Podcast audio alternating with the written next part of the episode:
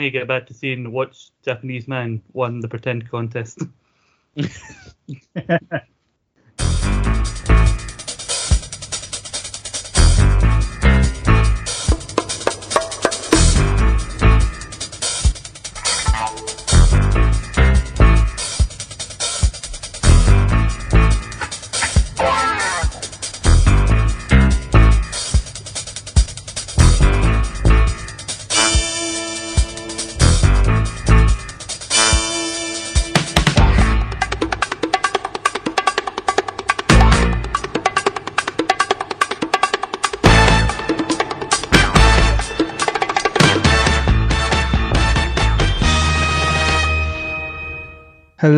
Hello, everyone. Welcome back to Rogue Opinions and welcome back to Kayfabe Court. This time, I am the judge. It's nearly 2 in the morning here, so I'm going to make mistakes here, so forgive me. But I am still the judge here. My name is Rahul Asnani. You got that, Jimmy? Rahul Asnani. And I'm joined with Jimmy Baxter and Scott McLeod. How y'all doing? Hey, man. Howdy. Okay, I guess nothing to say. How have your days been? Jimmy, how's your day been? My day has been wonderful. Just, you know, normal Sunday activities, keeping the house spruced up and trying to make sure I don't hear the words I don't want to hear you say. Yep. I mean, I don't know what you're talking about. Oh, yeah, I'm sure you don't. So, Scott, how's your day been? My day's been pretty good. Just, you know, trying to find a decent link to watch New Japan's Dominion show. Oh, and you've seen, and you're halfway in, right? Yeah, I'm on the second last match, which is the Intercontinental match between Ibushi and Naito. I just seen a very sickening bump that Ibushi took off the apron. Indeed. So, what are your thoughts on the show? How much have you watched it? I'm really enjoying it. A lot of surprises so far. Some big announcements, G1 related. And I'm really enjoying it, and I like how New Japan kind of structures their shows, and that the matches get better as they go on. There's just like some regular tag matches to start, and then you build to your bigger matches. But I don't want to talk too much about it because we are going to be doing a podcast about this at some point. Ooh, that's a plug. So, I mean, this show, I don't think it holds anything to what we saw a few days ago when we saw Super Showdown. Oh, you can't compare, can you? I mean, the main event has got to be the greatest match of all time. Has the Meltzer rating come out for that? Because, I mean, if it's anything less than like an 8.5, I think, I don't know what we're doing here. Well, if a Tokyo Dome show can get, Tokyo Dome main event can get, you know, 7, 8, 9, 12 stars, then in the glorious, beautiful city of Riyadh, Saudi Arabia, in that beautiful stadium, I'm expecting to see triple-digit stars here, guys. Triple digits. The number of zeros that are there on Brock's check, I guess. Anyway, it's a lot more than triple, I'm telling you now. Triple. Imagine he just gets like $100 to come to the show. If I got paid anywhere near the amount of money to do anything that Brock Lesnar was paid to get kicked in the balls and leave a stain in the ring in Saudi Arabia, then I would do whatever was asked of me. Whatever. I mean, how can you not? I mean, imagine, first of all, we know that Brock hates traveling, right? So he flew all the way over to Jeddah, not Riyadh. I don't know if they're different cities. But... oh, was it Jeddah? Riyadh was Greatest Royal Rumble. Yep, I guess. So Jeddah, he flew over to Jeddah, which I'm sure he didn't enjoy. And he's there, and he just basically got mollywopped by an injured Seth Rollins, who had already had a match. And I bet he's the most paid person in that entire show. Oh, well. Probably right. Him, Goldberg, and Undertaker, for sure, were paid a stupid amount of money to go over and do that. I mean, Undertaker... okay, like, do you think Undertaker would have been paid more than Brock? I mean, that depends. I mean, Goldberg hasn't wrestled in, I think, 2 years. And, I mean, it showed because he knocked himself out 45 seconds into the match. That was brutal. Have both of you seen Matt Riddle's Twitter video that he immediately took down? Yeah. Absolutely. The worst wrestler in the business. Just the bants that Senior Riddle has is unbelievable. Who thought what we need in a Goldberg Undertaker match is a knee bar? What agent thought that was a good idea? Yeah, I honestly don't think that anybody agented that. I think that was just Goldberg going, I need to remember how to do moves. I hurt myself. I imagine he just goes for the Kimura lock. He goes for all the MMA moves just to try it out. It's just like a practice session for him. And then he forgets that he has to actually win the match because he's knocked silly. He just keeps on trying different MMA moves. I mean, they should have stopped the match, I think. To be honest with you, I really think they should have, because he was bleeding a lot, and he obviously was not exactly in control of his faculties, because he was out on his feet. Yeah, that was clearly. Yeah, clearly Goldberg was watching what Dustin did with regards to bleeding at Double or Nothing and thought, "Oh, you think that's good? Wait till you see this." I mean, let's be serious for a minute, because this was just a horrible thing to watch. We don't want to see our childhood wrestlers that we used to, like, we grew up watching, you know, do just such things just for, you know, a big payday, I guess. I'm sure that none of these people are struggling for money, and I mean, I hate that Undertaker. I guess he was going to retire ages ago, but just gets called up every time and just can't turn it down. He keeps coming back. And I hope that this is the last straw for... I hope this is just a message for all the legends that come back for a one-match thing, that it's not fun. It's not worth risking your health just for a big payday.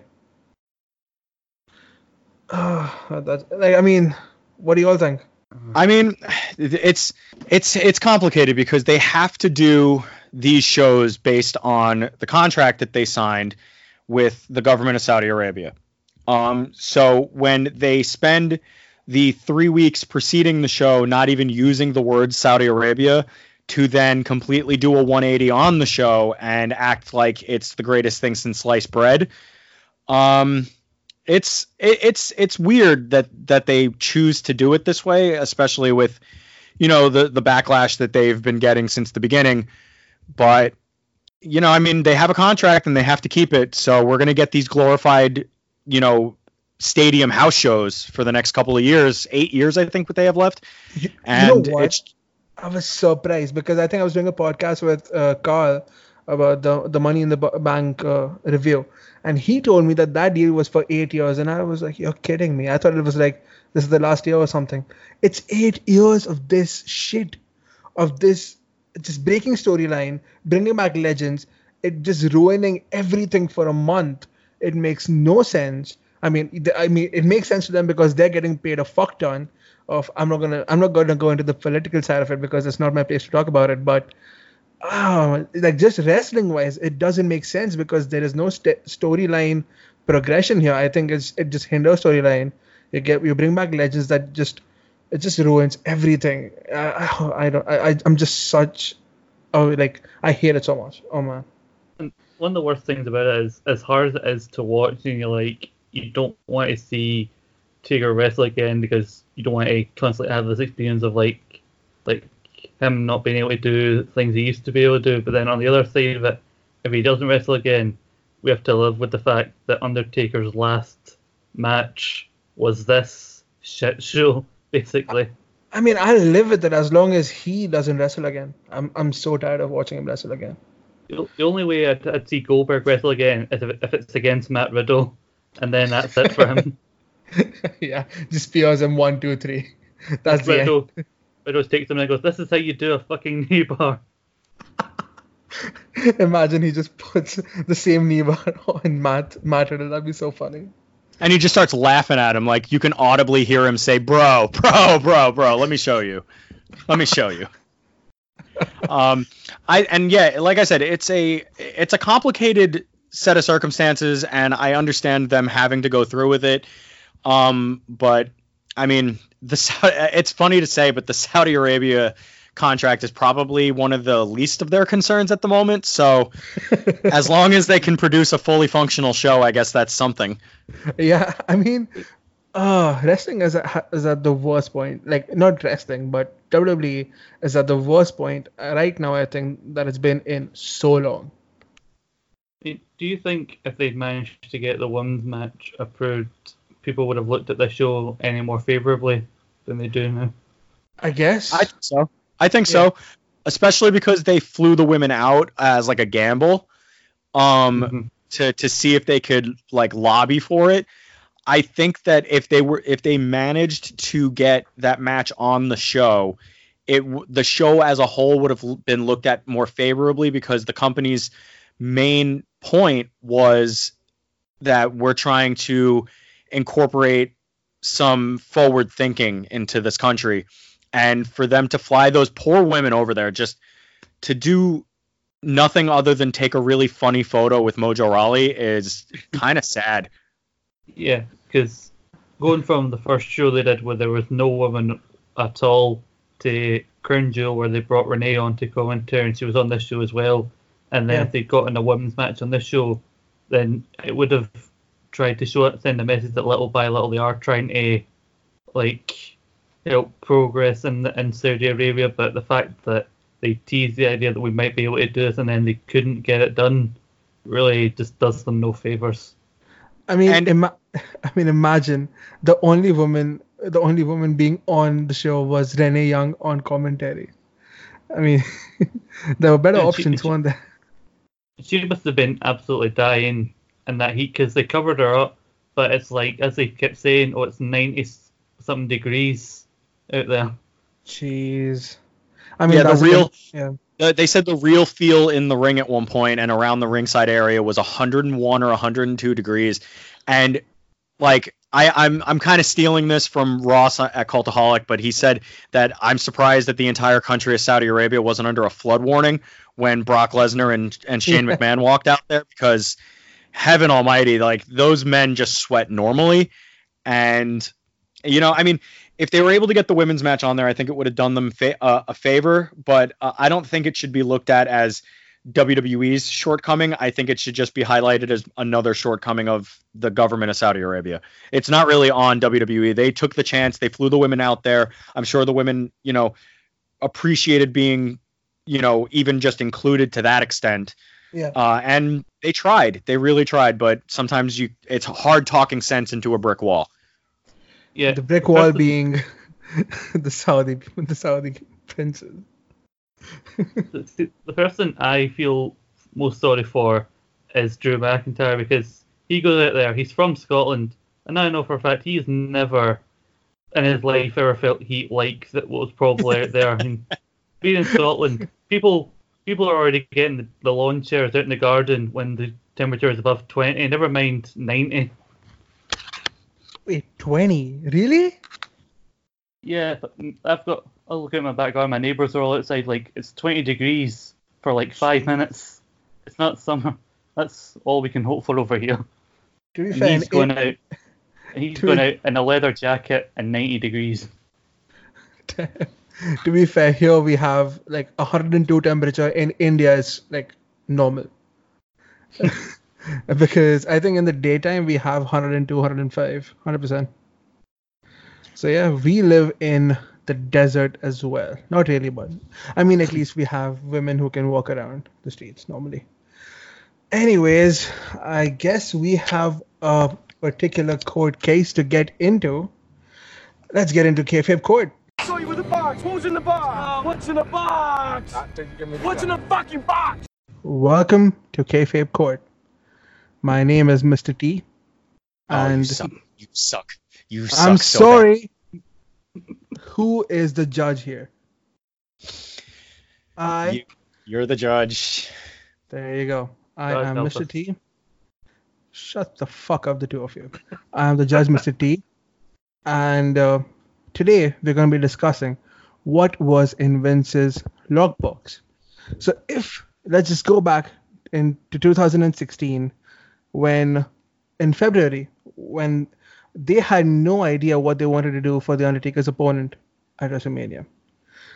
That's not in kayfabe. Let's go back to kayfabe. So what the situation was, there was an award that was supposed to be presented to someone, and they made it sound like it'll be given to someone who's done something for the wrestling business, and it was given to Stephanie McMahon by Vince McMahon. while all this pandering stuff is happening, out comes, after years and years, Shane McMahon. And he gets a huge reaction. He comes out and confronts his father and basically tells him that he said that he has some information about Vince that's so damning it will ruin his reputation. He didn't say that, but I'm guessing that's what it was. In a logbox. And Vince was definitely petrified. And he gave Shane a chance. Or Shane gave him a chance, basically. Why would Vince give him a chance? Shane gave him a chance that if you want me to keep this to myself, I want a match at WrestleMania. And he gets a match at WrestleMania against The Undertaker. And if he would have lost, then the information would have stayed with him. And if he would have won, the information would be out for everyone to see it. And Vince didn't want that. And Vince got his wish because The Undertaker won. And we never got to see what was there in the logbox. But what if we had seen what was in the logbox? So that's what we're going to discuss. What was in Vince's logbox? Let's get on with the opening statements. Jimmy. Thank you, Your Honor. We've been in this courtroom before, and we've heard things be thrown about from time to time. But this, ladies and gentlemen, I can promise you, is the most damning evidence that has ever been brought to us here in the kayfabe court. I will prove today, beyond a shadow of a doubt, what was in the lockbox presented to Vince McMahon by his son Shane was a series of pictures, damning pictures, of a weak point in Vince McMahon's life where a certain somebody came back into Vince's life after many, many years of being apart. As we all know, Vince McMahon is a huge fan of Shawn Michaels. They spent a long time working together, being together, loving one another, until one day that relationship fell to pieces, and Vince McMahon was never again the same. Until a time in early 2013, Vince McMahon got a phone call and rushed out to meet his former love. They spent a wonderful day together. There was a brunch. There were a few drinks, a few cocktails. They spent a day by the pool. They worked on their tans, and they pumped a little iron before, you guessed it, pumping one another. But what they didn't know was that they were being watched. They were being watched by a private investigator hired by none other than Bret the Hitman Hart, who, still a little sour from the Montreal Screwjob, was trying to throw out some damning evidence to ruin Vince McMahon's reputation. Shane McMahon caught wind of this and through most of his infinite ways, as he described in the February 22nd, 2016 episode of Monday Night Raw, he was able to take a little time away and start some businesses and help some businesses grow. One of those businesses was a private investigating firm. And that private investigating firm had the man who caught those pictures as hired by Bret the Hitman Hart inside the lockbox that Vince was so scared that would see the light of day. Were very good, very in-focus pictures of him and Shawn Michaels' day, spending the day together, embracing one another.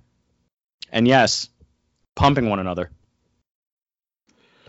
All right. That sounds amazing. Scott, your opening statements. Well, Your Honor, to say that Vince McMahon has an ego would be as big an understatement as what Jimmy just said about Bret Hart being a little sour about the Montreal Screwjob. He has spent years amassing this global empire, this filling himself up with this master of industry, never wanting to look weak at any point in his life. But there was not one, not two, but three pieces of evidence that made Vince not look like the strong businessman he likes to portray himself as. And he had to take these three pieces of evidence and lock them away in a lockbox. And he needed one man to help him dispose of them, the one man he thought he could trust more than anything his son, who had recently been estranged from, who'd left the company to go out on his own, Shane McMahon, to help him hide these away in a lockbox. Hopefully no one would ever see them again until Shane made his return on Monday Night Raw and threatened to reveal the contents of the lockbox, which I will prove contained not only the legendary videotape of the Tom Magee Bret Hart match, which made Vince McMahon's table rise upon watching Tom Magee in action, thinking he could be the next Hulk Hogan. Photographic evidence of Vince McMahon sneezing, something he hates more than anything in the world. And finally, a lifetime supply gift certificate for Ico Pro. And one of Vince's many failed ventures, which leads to yet another failed venture, the World Bodybuilding Federation. And Vince hates to be reminded of his past failures. He hates to be shown that he is not in control of his actions. Therefore, he took these three damning pieces of evidence and locked them away in his lockbox. All right. Portugal won the UEFA Nations League. Okay, then. So let's get back to this case. So, Jimmy, elaborate on your statements. In the early spring 2013, Shane McMahon found himself at the head of the table of a new venture that he was planning on starting. And that venture was a series of restaurants. Those were getting off the ground nicely, but he needed to find a way to make sure that his competitors weren't stealing his ideas. So, about May of that year, he began to assemble a group of people, an A-team, so to speak, or a mod squad, if you will. And he had them go out and spy on his competitors to really, really drive home the fact that the restaurants he was starting were going to be wholly his own.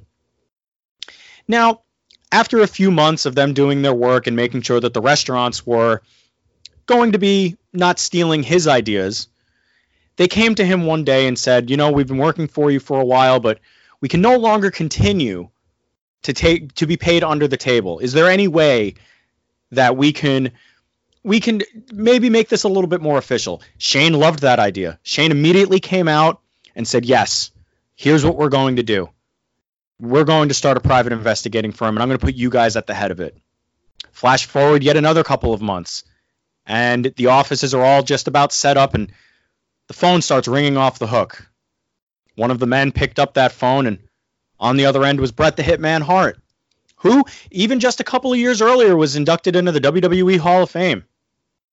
But, as we all know, Bret never felt like he really, truly got vindication for what happened in November of 1997. So he called this private investigating firm, and just to one last grasp to get back at Vince McMahon, he hired the private investigating firm that he didn't know was owned principally by Shane McMahon. Over the next couple of weeks, the private investigators all fanned out and tried to figure out what was going on. They spent a lot of time in New York City, Connecticut, Florida, California, all the main places where Vince McMahon tends to be at any point during the year. Nothing was coming up until late 2015, when they found that Vince had gotten a phone call from a blocked number. They followed up on it, and, well, they went down to Florida. And there they found Vince McMahon and Shawn Michaels just being with one another. Once again, this evidence was astounding to these people who had been following this man around for a long, long time, and he seemed to be clean. They were almost giving up hope. But as we now know, at least on my side of the court, we know that on February 22nd, 2016, Shane McMahon walked back into that arena, box in hand, walking with that big dick energy that we know that he has, being the best in the world and all. And the second the words lockbox came out of his mouth in that ring, the second it was even suspected that Shane knew anything about what was going on, well, the look was written all over Vince's face. He had been caught. And as, Scott, you've said as well, he doesn't like to show weakness. Now, we know that Vince and Shawn never actually fully reconnected after that day. They split. They continued to split. Shawn was offered a role in the PC and is now a coach for NXT under the tutelage and leadership of Triple H. Vince is now working on other things, the XFL.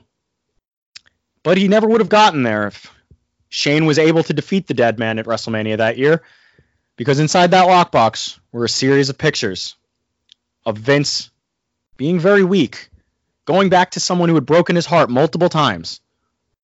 And that's just something he couldn't have. So Vince called on The Undertaker. He cashed in a chit, called in the original Big Dog, who was threatening, who had his yard being threatened by Shane McMahon, who all he wanted was ownership and creative control over Monday Night Raw. And that wasn't going to happen, not in Vince's eyes. So Vince sent The Undertaker after Shane, and Shane did what he could. But at the end of the day, Undertaker won that match. Vince got the lockbox back and disposed of it. The only reason I know is because I've been in contact with the private investigators, and they assured me that what they saw was damning. Your Honor. Damn, indeed. Scott, elaborate on your point. Well, as you'll know, as it came out recently, it's almost become stuff of legend, the story of how Tom Magee had this match with Bret Hart, and Vince thought of him as the successor to Hulk Hogan, only to see that maybe Magee was not the wrestler he thought he was when he sees him in matches with people other than Bret Hart. And this embarrassed Vince because he was so certain that he had another star on his hands that he was embarrassed that he had let his emotions get the best of him upon seeing this big, oily, muscly man.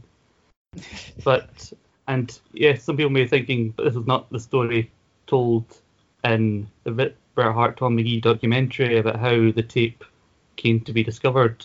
However, Bret Hart took to social media to claim this woman who claimed she was transferring tapes for Bret and his secretary, he referred to her as a liar. He has discounted her story, which is because that never happened, because Vince took that tape. He made sure no one would ever see what made him embarrassed. He only recently decided to release it in order to staunch his competitors at StarCast from showing the tape. Now, as for the pictures of him sneezing, Vince McMahon never likes to give up control, and sneezing is an action that cannot be controlled. As Paul Heyman has accounted in a previous story that he was pitching this year-long great storyline he had in mind while he was under the man's employ in the creative team. He was pitching a story, and at one point in the middle of the meeting, Vince McMahon sneezed, and then Paul Heyman continued his pitch, and after 5 minutes realised that Vince McMahon was no longer listening to his story. He said, and because Vince had checked out because he was angry with himself that he had sneezed, that he had allowed himself to be in control of his own bodily functions. And this is how we know that if there was any evidence that Vince McMahon ever sneezed, he would not want anyone to see it. And finally, the ICO Pro and the WBF, well, Zora Day, well recounted how much of a grand failure this project was, and much like Tom Magee, Vince McMahon never likes to be reminded of his own failures. A question I have for my counterpart, Jimmy Baxter, is why, if his heart was so broken by Shawn Michaels, would on the same WrestleMania where he sent The Undertaker to take down Shane McMahon, would he agree to have Shawn take part in that segment alongside Mick Foley, Stone Cold Steve Austin, and the League of Nations? Well, if I may respond. The only reason Shawn was even involved in that was just simply part of his deal as he was transitioning back into going into the PC. Vince and Shawn have had a long storied past. They still have a great affection for one another, but on a professional level. And Vince, being an adult, he understood that. They had one final tryst and, went their separate ways, as all real adults tend to do. Well then, Jimmy, do you have any questions for Mr. Scott? Well, I have but one question. And that question is now, this evidence that you say that they had a photograph of him sneezing. Vince McMahon has worked for a very, very long time to control all of his bodily functions, except for that one time that I admit is true. That I've heard that story as well from Paul Heyman. But as we all know, Paul Heyman does embellish. And if a man as powerful as Vince McMahon can control all of his bodily functions at this age, which we can see that he can, I believe that he has trained himself to never sneeze. Never, not once. Where do you believe that it comes from that these pictures were taken? I believe this came while he was training to control his bodily functions. This was a weak moment, and then a snafu, a moment where while he thought he was in control, he let out a sneeze, a brief moment, and that's when he began to train harder to control so these never happen again. But what he didn't know was that someone at that moment happened to snap a photo of him sneezing, and upon discovery, he went to a rage. He thought, no, these years of me training my bodily functions to then see this evidence is showing the contrary. I need to keep up this myth. I have never once in my life sneezed. That's why this photo can never be released. Well, there you go. Scott, do you have any questions for Jimmy? I'm just trying hard to believe that, yes, well, Shawn has transitioned to a role that's not directly working with Vince. Well, I don't see why Vince would keep Shawn under a WWE contract in any form, under his employ, all the while, because that in any way would surely be a reminder of how his heart was broken. All right, then. We've all been in these situations before. I know that everybody has the story of the one that got away, and the one that got away to Vince McMahon, as we all know, is Shawn Michaels, and everybody can be convinced. I've been convinced. I'm sure you guys as well, and all the illustrious members of the jury here in the Kayfabe Court. We've all been weak at some point, and we've all gone back to that one that we thought got away. We thought maybe we could reel that line in one last time. And Vince was guilty of that too. All right. So let's get into the closing statements, I guess. Jimmy, what do you have to say for yourself? Ladies and gentlemen of the Kayfabe Court, we have been here many times before, and we will be here many, many times again. But I don't think that a case this damning has ever been at your feet before. Your Honor, I know this must be a tough, tough place that you have been put into, but no tougher place than Vince was when he got that phone call from Shawn. Vince McMahon has only been weak once in his entire life because he was guilty of loving one person. And we can't fault him for that. But we can show that I, Jimmy Baxter, your friend and mine, that I have the correct evidence in showing what was inside Vince's lockbox. To quote Brad Pitt in the seminal film Seven, what is in the box? And this time, it is not Gwyneth Paltrow's head. It is Vince McMahon giving Shawn Michaels head. So help me God.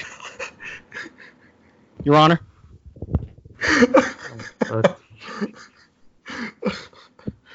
Fuck me dead. Poolside blowy, ladies and gentlemen. Poolside blowy. Scott, go on. Finish it off. Well, isn't that what Vince said to Shawn, allegedly? Finish it off. Allegedly, I say. Allegedly. Because, well, I associate has spun a rather entertaining narrative, as it were, about Vince's relationship with Shawn Michaels. I still do not see full evidence as to how this relationship could even have been a thing. Whereas what I'm going with, the evidence that I have with what was in that lockbox, is going on just pure facts of what we know about Vince McMahon, still a man who hates failure. He hates to be seen weak. And also to Tom Magee, like when Bret Hart himself, a man involved in that match, has came out, caught himself on social media and called this woman who claims he was the one that found the tape a fraud and a charlatan. Even he himself has denied her side of the story. Surely that throws in some reasonable doubt as to how this tape was all this time. And I believe the story we are telling here and the one that got away with Vince McMahon is not Shawn Michaels, but rather Tom Magee, as in the one who could have been his main event guy for years to come. All right. I implore you to look at the facts. All right, then. With all the things being taken into account and with the evidence that I've been provided from the two people, I have come to the decision after talking to the jury, and I have declared Jimmy to be the winner of vindication Fame Court, because I have the same pictures that Jimmy was talking about sent to me by a source because I asked for them. You get totally unrelated in the case. I mean, I'm sorry, Scott, but I think you were very unlucky because I fancied Shawn Michaels and Vince. So I already had the pictures that Jimmy was talking about. Unfortunately, I have the proof with me, and the proof says that it was Vince and Shawn fucking each other. Senseless. They do say, Your Honor, that the proof is in the pudding. And that pudding happened to be in, on, and around Vince McMahon. Indeed. I guess that wraps up this week's episode. I've been Mr. Tundy, and this is the Tape Court. I saw you with the box. Who's in the box? What's in the box? What's in the fucking box? Well, we are back from Kayfabe Court. The judge in this week's episode was a really handsome-looking man, I'd say. Would you all agree? I mean, you know, beauty's in the eye of the beholder. Indeed. So, that was fun. Jimmy came out the victor, even though Scott had way more evidence. But I think the last line that Jimmy said in his closing statement about Gwyneth Paltrow, that's what won him the entire thing, I guess. All right, then. I hope everyone who has listened to this, or the two people who have listened to this, enjoyed it. Okay, you know what, Jimmy? Plug yourself. Plug everything. Alrighty, ladies and gentlemen. There isn't any particular way to go see some of this stuff yet, but I will keep you guys informed as it moves forward. But this weekend, if you're in and around the New York City and New Jersey area of the United States of America, there is a huge double show happening in Richfield Park, New Jersey, that I will be doing commentary on. It is Violence and Suffering, Bloody Roar at 2 p.m. and Pro Wrestling Magic presents Don't Stop Me Now, our big season finale. A lot of names scheduled to show up there.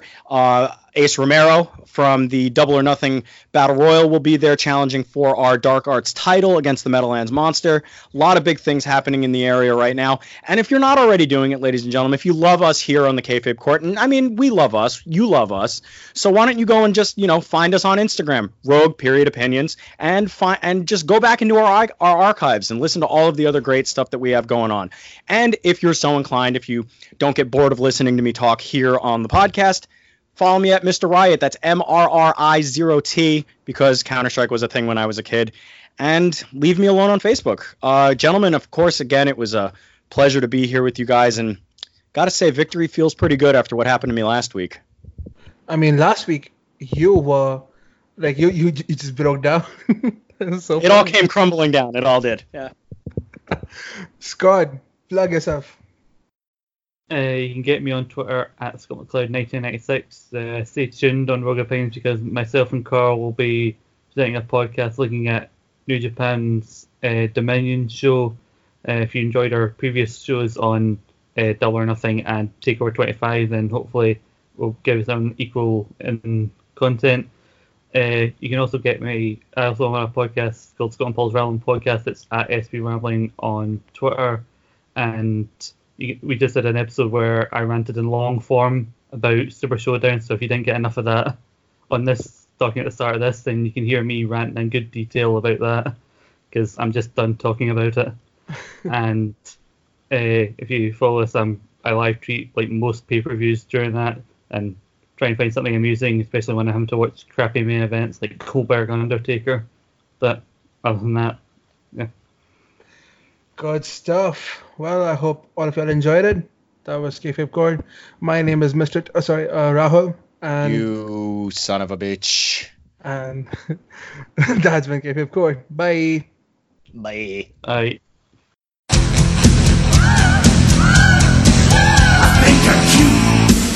I know I'm sexy, I've got the looks that drives the girls wild. I've got the moves that really move them.